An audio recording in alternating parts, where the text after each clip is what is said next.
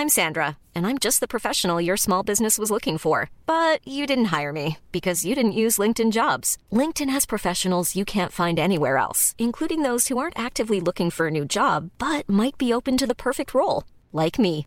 In a given month, over 70% of LinkedIn users don't visit other leading job sites. So if you're not looking on LinkedIn, you'll miss out on great candidates like Sandra. Start hiring professionals like a professional. Post your free job on linkedin.com/people today.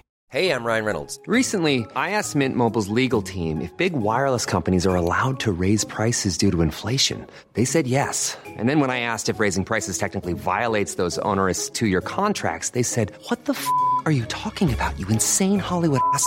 So to recap, we're cutting the price of Mint Unlimited from $30 a month to just $15 a month. Give it a try at mintmobile.com slash switch. $45 upfront for three months plus taxes and fees. Promo rate for new customers for limited time. Unlimited more than 40 gigabytes per month. Slows. Full terms at mintmobile.com. The Telegraph. The Telegraph. Podcasts.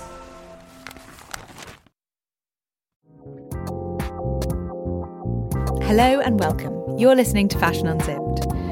I'm your host, Charlie Gowans Eglinton, Senior Fashion Editor at The Telegraph. Brexit is inescapable, no matter how hard you try. You can't turn a corner without reading a headline, and if Theresa May's necklaces get any bigger, they're going to have to pop out a window to winch her out of number 10. This week, I'm joined by Camilla Tominey, the Telegraph's associate editor covering politics and royals, to lend a little bit of political clout to proceedings, and Frankie Graddon, fashion and beauty journalist, for the other stuff. We're talking all things front bench fashion, from Theresa May's leopard print shoes, sorry, again, to the power of pink and Nancy Pelosi's sartorial mic drop. But first, let's get one thing out of the way. Camilla, is it reductive or even sexist to talk about what a female politician wears? Um, I don't think it is necessarily if the politician themselves makes a point about their own style. So we've had a situation with Theresa May where it's getting a bit boring now, but this reference to leopard print heels and things has become a running theme. But that is largely because sometimes, in an interview sense, it's difficult to find common ground with Theresa May. She doesn't do small talk very much. And therefore, I've personally been in situations at conferences where we've had drinks and things where suddenly, as there's only a few women in the room anyway because the lobby's full of men that I found myself with the Prime Minister and Laura Kuenssberg talking about clothes, maybe just out of necessity to keep the conversation yeah. going, but also because there's a common bond there. And I think there's no shame in women who are involved in covering politics um, being interested in what other women are wearing and how other women are styling themselves. I, I, think we do need to get away from this whole idea that if you're a working woman, you don't have an interest in fashion or it's somehow uh, denigrating to discuss fashion. I love clothes. I mean, I don't know much about fashion. I, I like to look nice at work. I, I like to comment on other people who look nice and ask them where they buy things. Is there anything wrong with this? Can we be serious women and discuss fashion? I think so. Well, it's something certainly uh, Frankie and I, as fashion journalists, get all the time. And, you know, should we dare to comment on Theresa May's shoes or Nancy Pelosi's coat or, you know, it's, it's how dare you and how reductive and, and, you know, you're distracting from the point. But I think it's a really important tool, fashion. And actually, I think it's naive or even arrogant not to use that tool if it's at your disposal. Mm. And you can make a bigger impact or get a bigger headline or, you know, just draw more eyes towards your message. Frankie, what do you think? There's a um, there's a stat somewhere that it takes a tenth of a second to make a first impression, and obviously when you're in the political arena, first impressions are really important. So before you've even opened your mouth, people are judging you and taking cues from you, you know, from from what you're wearing. Um, so in that respect it, fashion choices are an incredibly powerful tool. We live in a very visual age. Um, so, what you're wearing, you know, that does make up that first impression. And we know that fashion choices can say different things. It can say you're likable, it can say you're approachable. Look at Jeremy Corbyn, you know, his Baker Boy hats and his open collars. That's a very deliberate choice that he's making. He's saying, you know, hey, I'm I'm I'm laid back. I'm one of you. I'm one of the people. Um, so yeah, I, I think you know it's a very useful tool in a politician's and men, arsenal. Men do do it too, of course. Yes, I mean, of course. there's a reason why Donald Trump will say to photographers, you know, make me look nice and handsome and thin. and there's a reason why he fake tans himself and, you know, hides his receding hairline because clothes and beauty and appearance, it's, you know, you can make yourself look younger or healthier or more, more in, in control of a situation. And certainly in fashion, that's that's what we see when we look at somebody, you know, choosing to wear a really bright color. Um, I think in America they're doing it incredibly well. But it's interesting, isn't it, that Trump is mocked for his appearance. He is mocked for the hair and the comb over. Um, and he's mocked for caring too much and the tan.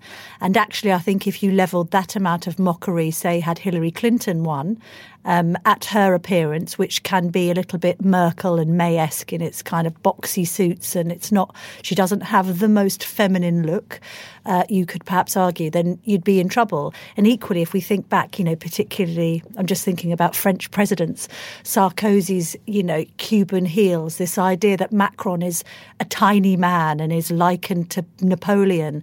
Um, that's a common theme, actually, in some commentary of European leaders. Donald Tusk, very small. John Paul, uh, John Claude Juncker, uh, appearance of being dishevelled, does stand against them as well. Then you look at somebody like Sabine Weyand, who is very uh, 1950s in her approach. She's got really characterful glasses, and her dress and her hair is quite alternative. And so then there's intrigue around her. And there was a suggestion because of the way she dressed, Geoffrey Cox, the Attorney General, apparently went over to a meeting and called her my dear. And she was trying to project this image of a very independently minded woman who certainly wasn't going to be patronised by any man, let alone a British politician. So, was she using her fashion sense as sending out a signal as to what she was actually open to in terms of a negotiation? I mean, that's an interesting dynamic. I think it can massively send all the all of those signifiers out into into the other, and I think in America they're doing it. I mean, sometimes very openly, like when all, you had all the um, Democratic, the female Democratic members of Congress Mm, wearing wearing white. white to Trump's State of the Union address, and I mean that's a very obvious message. They're wearing suffragist white. You've got Nancy Pelosi sitting behind Trump in white, making sort of faces. Um, and I, I think that's that's a really obvious message, but sometimes it's it's subtler than that, and sometimes it is like Nancy Pelosi does this incredibly well. She'll wear a fuchsia dress. Actually, she wore a fuchsia dress when she was sworn in, and in a lot of the official pictures of her, she's in bright pink or bright red, just flanked by men in suits. She stands, stands out. out. She stands out, and actually, I think the oddness comes in when people who know nothing about her politics and perhaps don't have an interest in them then then are like, "Oh, a style icon." And Nancy Pelosi, when she wore that, you know, burnt orange coat, um, think it was back in December, and she had been at the White House discussing funding for Trump's wall and refusing to come to an agreement. And sh- she came out uh, wearing this Max Mara coat and these sunglasses, and it went viral on Instagram. And lots of people who didn't know who Nancy Pelosi was and weren't American and, and perhaps didn't know anything about what was going on in terms of politics just thought she looked fabulous. And Max Mara have reissued the coat, uh, which was five years old, because it became a fashion moment. And so there is a there's a bizarreness there when the when the headlines are completely about the fashion and mm, not at all no about. context. But then, surely that just is giving her more air- airtime. Depends whether you think all publicity is good publicity. We have this when we cover the royals. They're there to deliver an important message, for instance, about cyberbullying. Mm. And all we're talking about is the colour of the, the shade of nude of Kate's high heels. And is that a problem? Having said that, you know, in the political arena, um, the women there, um, they, they do mark themselves out from the rest because you will get a phalanx of suits. And then you'll have Theresa May. There's been some quite interesting and iconic photography taken of her negotiations in Brussels simply because she stands out because she's the only woman there. She's often the only person in colour in a sea of dark grey suits, which is significant. I suppose it's when you're talking more about the fashion than the, the message that's being delivered is problematic. But haven't female politicians historically always been conscious of their dress? And, and it's not just, well, do we find them stylish? Are, how presentable are they? You look back to Thatcher, what some of the most interesting aspects of the Charles Moore's biography of Thatcher from my mind was her letters to her sister discussing at every moment whether she'd bought a new hat, how she was going to wear her hair, what dress she was going to choose for a particular particular speech. It was immensely important to Thatcher how she presented herself. We should be worried, surely, if women and men in politics aren't presentable. I think. I mean, I don't know. How would we treat politicians, be they male or female, who just turned up looking dishevelled and like they didn't really care? Exactly. I think, you know, you want your political leaders to look like they've put some effort in and to, you know, look groomed and.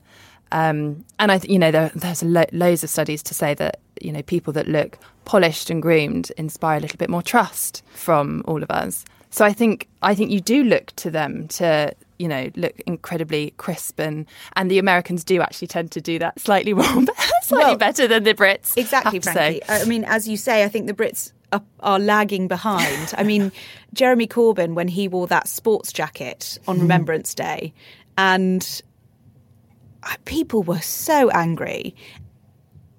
To an extent, you can see both sides because it shouldn't really matter what he's wearing. But then it's a day where you want to show respect, and is a kind of scruffy sports jacket showing respect? You know, I think Theresa May was wearing a hat. She was kind of done up as as you would dress for a funeral, and then you've got Jeremy Corbyn looking like he's just you know nipping to the shops or I mean, sports jackets at the cenotaph are just an absolute no-no, aren't they? It would be like turn of anybody turning up in cut-offs and a t-shirt. It's just not to be done. Particularly, just generationally, there's an there's a way of dressing. It's a uniform. It's an event with uniformed ex-military personnel, um, and and Corbyn didn't get it get it right on that occasion. Um, you get the sense actually that Corbyn isn't a man who has particularly changed in his fashion sense mm. since perhaps his early seventies socialist heyday.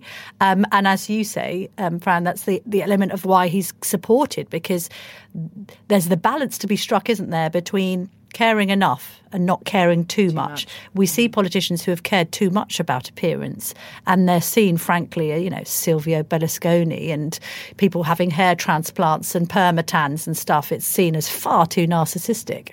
Mm. But how do you strike that balance? Because I think for women especially, there's always going to be the problem of of being written about in that reductive way and being reduced to your clothes. But as you say, you can't just go out looking like you've rolled out of bed but there's a Britishness about appearance in comparison to, say, America. Mm. And just again, with a kind of royal hat on, work that I do for British TV versus the American TV approach. The American TV approach is just all you throw the entire kitchen sink at appearance. Your hair is blow dried to within an inch of its life. You know, people are suggested it's suggested you should get your teeth changed. You know, I've done royal weddings for NBC where I've had my entire wardrobe completely eviscerated and new clothes brought in. And my perspective has always been, well, if you make me look nicer on telly, I'm happy. Um, in America, image is everything. And in Britain, it's not quite the same. Yes, there is a presentation and, and there has to be a personability and a, a, a way of presenting oneself if you're in the top job, and I think we all appreciate that. But there's more of a sense that perhaps we aren't quite as shallow as our transatlantic neighbours, um, and that actually, when we've seen women, they haven't tended to dress like men. That's unfair. But if you see some of our political women, they're feminizing slightly more le- latterly. And you have the likes of Liz Truss, for instance, who will always go out and wear a lovely frock, or Esther McVey dresses, you know, in quite a feminine manner for a politician. Another politician I can think of, Kelly Tolhurst, who wears really quite close fitting dresses and always looks very elegant. But yet the fact we're talking about them suggests that that's a rarity. Frankie, Theresa May, during the kind of most recent Brexit talks and failures uh, was seemed to be wearing increasingly larger necklaces day yes. day by day. um, yes, there's a there's a sort of school of thought that the bigger the disaster, the bigger the necklace for Theresa May. I mean, she's always been a fan of big accessories. Um, when she uh, walked into Downing Street, she did so in a, an Amanda Wakeley huge chain necklace. But we've sort of seen this as a as a as a constant um, throughout, especially recent appearances. Her she favours a, an Italian um, jeweler called Mirta Frosini, who Prue Leith is actually also a fan of. You can see the You can see that. you can see the resemblance the uh, the resemblance there. Theresa May Bake Off crossover. But you know, it's it's a ba- it's battle dress, isn't it? And I think um, it's you know Theresa May. She's she has said on on a couple of occasions that you can be smart and you can also enjoy fashion. She hasn't hidden the fact that she enjoys fashion and she enjoys dressing up. Um, and clearly she uses what she wears be that giant necklaces be that kitten heels be that leather trousers as her her battle dress. She's walking into an arena to get a job done essentially. She's dressing for the job I was going to say on the leather trousers, though, again, politically, you've got to be so careful. She was there trying to give an interview talking about a social justice agenda mm. and how Conservatives' politics moving forward should be about the many and not the few, as Corbyn would describe it. And then she's pictured in leather trousers costing, what was it, four, five hundred quid? Completely. more, I think. I bit think it was in the thousands wasn't Uh, was it? Okay. So, frankly, totally inaccessible to 99.9% of the female population of Britain.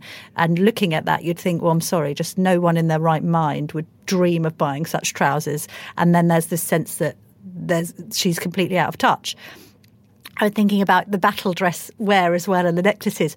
What about her cornflower blue coat, which we have seen had her many duvet coat her duvet coat. Now, every time, God love Theresa May, she stepped out of um, Downing Street, and uh, the picture desk often sends the news lobby the first photograph of the day.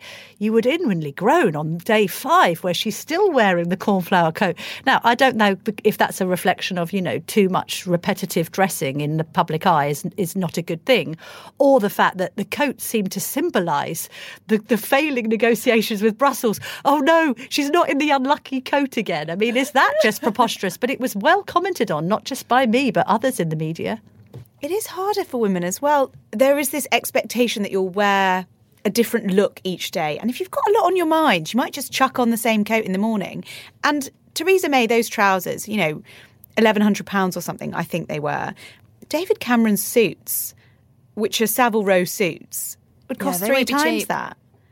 But because it's a plain suit, That's a good point. It's I hadn't to thought of it disguise, like that. Although we, how many suits did we think David Cameron had? I think he had a fair few suits. What more than six? I mean, I have no idea, but I would imagine yes, because Sam is so stylish and fashion minded. But that's the interesting thing as well. There was so much focus on Sam, as there was with Miss Michelle Obama.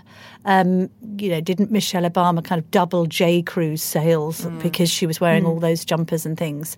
This sense of, on one hand, it being okay to scrutinise the dress of the wife of a politician, but not perhaps the female politician themselves. And is that double standards?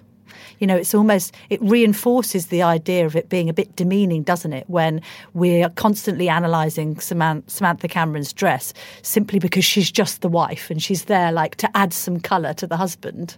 But then I think I've interviewed her a couple of times because she works in the in the fashion sphere. Yeah. And so then for me, it's fair game. because Yes, because you know, she's worked for Smythson and she's worked with fashion brands over the years. She has her own fashion brand now.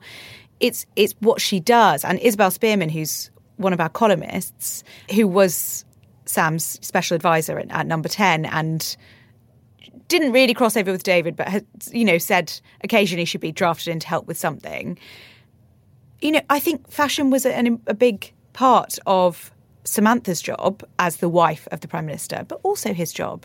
I just think it is easier for men because there's less scope to get it wrong. Did you get the impression that Sam Cameron styled David Cameron? No, no, I hmm. didn't. Well, they must have had a few conversations in the morning. I think she said that the um, the holiday pictures were fraught. You know, when they because it would be the first day of their family holiday, and they agr- they'd agree to take those pictures, um, so that the press would then leave them ar- alone for the rest of the holiday. So it'd be them kind of fresh off the plane, sat in a weird fish restaurant, like pointing. in creased linen with children screaming in the background. And oh, Sounds really God. relaxing. Sounds horrendous. doesn't it? apparently those the choosing the outfits for those were odd because you're not in the work context and you're not outside number 10 where you know kind of there's a set look trying off-duty politician is a really bizarre really bizarre thing as theresa may found when she went on holiday and Yes, in Well, her checked in her checked um, shirt, which I and think she wore that twinned short with dress her didn't she frankie that sort of I think M&S or something. I don't know. Holiday Theresa May is Well, she got she got um, a couple of years ago. She was where she was on a walking holiday with her husband, and got and they both were wearing plaid shirts and some sort of chino. Was this when they wore matching swatch watches? Yes, and they were matching, and and people were very quick to comment that she wore the same thing. Sort for several days running on holiday, and I just thought, give the woman a break. In that instance, give the woman a break. Who doesn't go on holiday and wear the same shorts and t-shirt day in day out because they're on holiday and they don't need to think about what they're wearing and this is like a brief reprise from the whole scenario and I yeah I did think that was a little bit Although uncalled for his and hers. I mean I'm not endorsing that I mean, the mind does boggle. That's slightly tragic. I do feel like Mr. May might just wear what he's told. But then sometimes seeing anybody out of context, if we bumped into our own boss down at the car boot sale, sale uh, very in a in a stained t-shirt, you know that's wrong. We sometimes see this with other mem- uh, politicians when they kind of go into sporty mode and do a job in a tracksuit, or you know they they start taking pa- part in a pancake race, and it's just all visually a bit odd. So dress wise, you have to adapt to that. But are we really saying that we don't really want to see our politicians, male or female, outside of what I would describe as business attire? I, I agree with your point because I remember actually coming in here for uh, the royal wedding last year, the first one, um, Meghan and Harry, and it was on a Saturday. So it was a very different feeling in the office to kind of your Monday to Friday, and it was it was really fun. And someone was ringing a bell every time we a new person was out, and there was a new picture coming through, and one of the very senior male editors wore sandals. Oh, And is that the, is, there's a time and a place for sandals, but surely it isn't when a royal was- wedding's taking place. It was May, and it was like like scorching outside. And actually, a lot of the women were in sundresses and sandals. And it's a Saturday. But It's it, but it is that thing of I've never seen you in sandals before. there is something about a male naked foot Yeah, we don't need to be there? seeing. I don't know if I want to see uh, any male politician's feet at all. No, it, there is something that just makes you think, ah, you know, a hairy ankle and a bare foot. It it feels too intimate, almost. Far too intimate. Maybe we're just not used to seeing. I mean, maybe this is why Jeremy Corbyn wears his socks and sandals in a very norm core fashion, so that he can shield his. I certainly don't, at this point in my life, want to see Jeremy Corbyn's naked feet, even if it is Glastonbury. I'm sorry, but I do draw the line there. Funnily enough, my old editor used to have a little catchphrase. He used to say in conference, reporters who wear ties get stories. Oh. And I used to say, what, even the women? He said, especially the women. I thought that wasn't a bad thought. You know, actually, presentationally, journalistically as well, you can't turn up looking bad at places. In fact, I think I only got the royal beat back in the day because uh, the same editor said, Camilla, you're called Camilla and you dress quite nicely. Maybe you should cover the royals. I thought, well, yeah, why not? What other qualifications do you need? But again, I remember being at the palace and someone was admonished for wearing white jeans. White jeans at the White palace. jeans at the palace. That's Um, and in a way, you can understand that. I mean, any denim at the palace isn't done, but it was a reporter who was wearing white jeans because I think she was going on to something else, and the press secretary at the time just had had a little word. That's how that's how stringent these rules are. So, what is your uniform, Camilla? Then, when you're on that beat, My uniform for doing royal events, so say when the baby is born and we have to head down to Long Walk, because I know I'm doing broadcasting, my uniform will be a block colour dress of some description. I do wear heels, which is so silly, really. Um, I wear these patent heels, which are from M&S. I'm showing the girls oh, now, she's got everyone. taking the shoe off. They are very, very comfy, and I can't really do flats obviously you see people who are broadcasting all days in, day in flats because it's more comfortable but i can't wear a dress with flats. I'm not tall enough. So that's what i'll wear. And obviously i'm looking at some magazines and stuff we have here of like Kuenssberg's coat depending on whether for broadcasting the coat is key.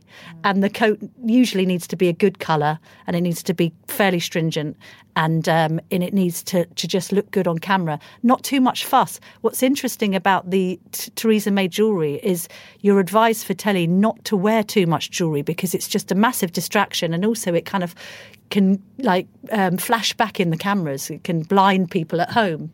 So um, colour block dress is my go-to what I found really interesting when so I wrote a piece for Stella, the unexpected style heroes of Brexit, um, which looked a lot at um, well politicians, Theresa May, Andrea Leadsom, but predominantly um, female news reporters and some of the male news reporters as well, actually. But what I found so interesting was, you know, where we sort of look at um, what everybody's wearing and read into it for, you know, oh, blue means, you know, disaster and purple means trouble at base and and and I was reading a, an interview with Emily Maitlis, and she said sometimes it just comes down to practicalities. If it's dark outside, I have to put a white coat on so that I stand out against a white backdrop. And I thought that's so interesting that actually, you know, when it comes to presenting yourself on TV, I mean, gosh, as, as you well know, sometimes it is just right. What is going to make me stand out and look great on TV? Comfort. When we did um, uh, Harry and Meghan's engagement, it was so cold outside Kensington Palace. We were literally considering getting newspaper and like putting it around our feet. It was horrendous. And so then you're trying to look presentable. It's quite hard to look presentable when you're freezing and you're loading underneath your nice, attractive, bright pink coat about 15 layers from Uniqlo because you're so freezing. So again, that's a practical thing. And yeah, I've been with Maitlis and Kirsty Wark and others at the College Green talking about Brexit late at night on Newsnight. And oh my goodness, again, the conditions are absolutely appalling. Not to mention the fact that you've got a load of Remainers screaming as you're in your ear as you're doing it. So presentation for women outside, I think, is often tricky. I think it's difficult to know when to read into an outfit, though, because when you've got, say, the Royals do diplomatic dressing so well. And usually, if you know the Duchess of Cambridge is wearing a certain colour on a tour of a country, it's it's it's always kind of political and she's thought it through and it's a nod to her host country or she's wearing a designer from that country or you know that they think things through so minutely at the palace that actually when you see I remember Sam, Samantha Cameron actually telling me once that um, I think it was when David announced he he was stepping down, and she wore this dress to to leave Number Ten, and it was printed. And I think people were saying it's the you know the colours of the EU flag, and she's making this statement, and she was like, it was clean, it was in the wardrobe. Hmm. I'd had three hours sleep. I didn't feel my best and I just wanted something that like you know the the dress the other dress that was an option I think was white or something and she was like I just didn't feel I remember that dress because I was on morning. in Downing Street that morning, and she looked great in that dress. She lots was read into it. There was also uh, didn't the Queen once wear a hat in the aftermath of the referendum result, which was like blue with some yellow flowers, yes. and everyone took that to be a symbol of the European flag. But again, no. Because I think there were there was people were even counting the number of flowers because I think there there were enough to match states. Yeah, exactly. Although the idea that Angela Kelly, who's the Queen's chief dresser, would make a political statement via the medium of Her Majesty's hat is preposterous. I don't, I don't know where the Theresa May kind of falls down. Then is is possibly not getting enough help for me because I think there is still an expectation that a politician in her position shouldn't be bothering her, herself with you know having a dresser, having somebody to pick out her outfits. And I think it does her a disservice, personally, because I think people do focus on the leopard print shoes and they do focus on the big necklaces. And sometimes perhaps she wants us to, and that is a distraction technique, and she doesn't want us to notice that she's just saying the same thing again for the 174th time. But I think she's not doing herself any favours to not have help because actually, big politicians understand the, the power of that. And I think as you say, America's a very different market, but someone like Alexandria Ocasio Cortez understands so well how important it is to you know she wore her hoop earrings and her red lipstick to be sworn in, and that was um, that was a nod to Sonia Sotomayor, who is the Associate Justice of the Supreme Court, who was told not to wear red nail polish for her confirmation hearings, which was her you know go to, and she was told not to wear it because it would distract. And I think it's really important that that women like Ocasio Cortez are making it okay to wear red lipstick and to have painted nails and to show an interest in fashion that isn't just, well, I have to wear clothes, so I'll just throw them on in the morning. Mm. I th- and I think there's a balance. I mean, I personally wouldn't think any less of Theresa May if she used a personal stylist. I would just think she's in the public eye. She's busy. Why she shouldn't someone, she? Yeah, she needs someone she to decide support? what to what to wear. I mean, it does make sense. I think you know you you mentioned AOC, um, and she's she's a great um, example of clothes being used. You know, I feel like they don't distract from her. They they just sort of bolster what she's doing, and she's actually um, there's a sort of bit of a movement at the moment with Power Pink which she um, uses very well, and Nancy Pelosi also does. As we mentioned, she got sworn in in her in her hot pink dress, and Alexandria Ocasio Cortez wore a bright pink trouser suit a couple of weeks ago on Capitol Hill. And I think what's interesting there, and actually we have also seen British politicians do it. Andrea Leadsom does it. Um, she's got a, a, bright pink biker jacket that she wears into um, the House of Commons. And I think what's interesting with that is that um, that's such a, a female.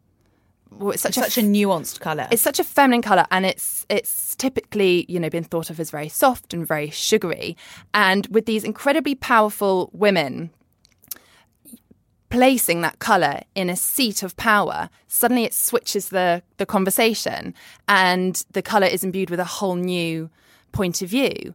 Um, and I think that's incredibly clever. It's a way of sort of you know, these women saying, look, I don't have to dress like a guy. I don't have to wear colours and shapes that are traditionally masculine. I can be feminine. I can enjoy my clothes. And this can still be seen as incredibly powerful. And I think that is a very interesting conversation. It's not frivolous, it can also be an incredibly powerful thing pink, I think, is such a. It sounds silly, I suppose, to people who don't think about fashion as much as I do, and frankly, you do in our jobs. But it's such. It's such a bold statement to wear pink, and I think it's used in so many different ways and and soft power i think especially with first ladies especially with you know melania trump if if donald has just said something really unpalatable and awful she'll step out in you know, lemon or pale pink, and she will be the smiling face. And in North Korea, the newsreader who they wheel out to make all the announcement that's, that they're going to, you know, drop another nuclear bomb test is a grandmother who they call the Pink Lady. And she always wears pink, and she's grinning from ear to ear as she as she tells the, the nation that you know they're going to do more nuclear testing. And people use pink and those traditionally kind of super feminine colours as a way to sweeten the pill, I suppose, in politics. So it is interesting to see women reclaiming it. Mm. Camilla, what do you think? Well, I've, I can not believe I'm saying this because I don't know anything about fashion at all. But can I just describe coral as the thinking woman's pink? Now, please do. Um, if I can say that, because I notice a lot of coral in Parliament. Um, I'm looking at a picture now of Theresa May wearing a coral-coloured coat. Leadsom, who we've mentioned, does like pink, but she's also a massive coral fan. I know Kuenssberg's got a bright coral um, jacket that I've seen her in on many occasions. And um, is coral a way actually of women feminising without being too closely associated with a colour like fuchsia, which some do find just a bit too saccharine for political life. I agree with you that, of course, you can make the statement with bright pink, but you don't tend to see it that much. Um, you don't even see it that much on the royal beat. It's like it's perhaps not quite dynamic enough. And the upsurgence of coral, if I'm right, Frankie, I could be wrong. I love but I feel this. coral is a new thing. It's a fairly new thing in the last five or so years where people are wearing it a bit more rapidly. It's those sorts of colours that we're seeing more and more. Typically, you don't actually see that many politicians, if I would say as well, in pastels.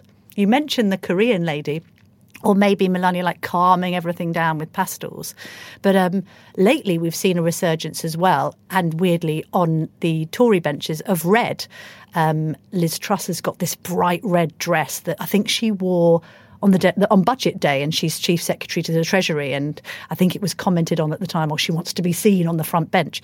What's going to be interesting as we move forward with um, inevitable leadership contest is what the women in the running start wearing in order to be noticed.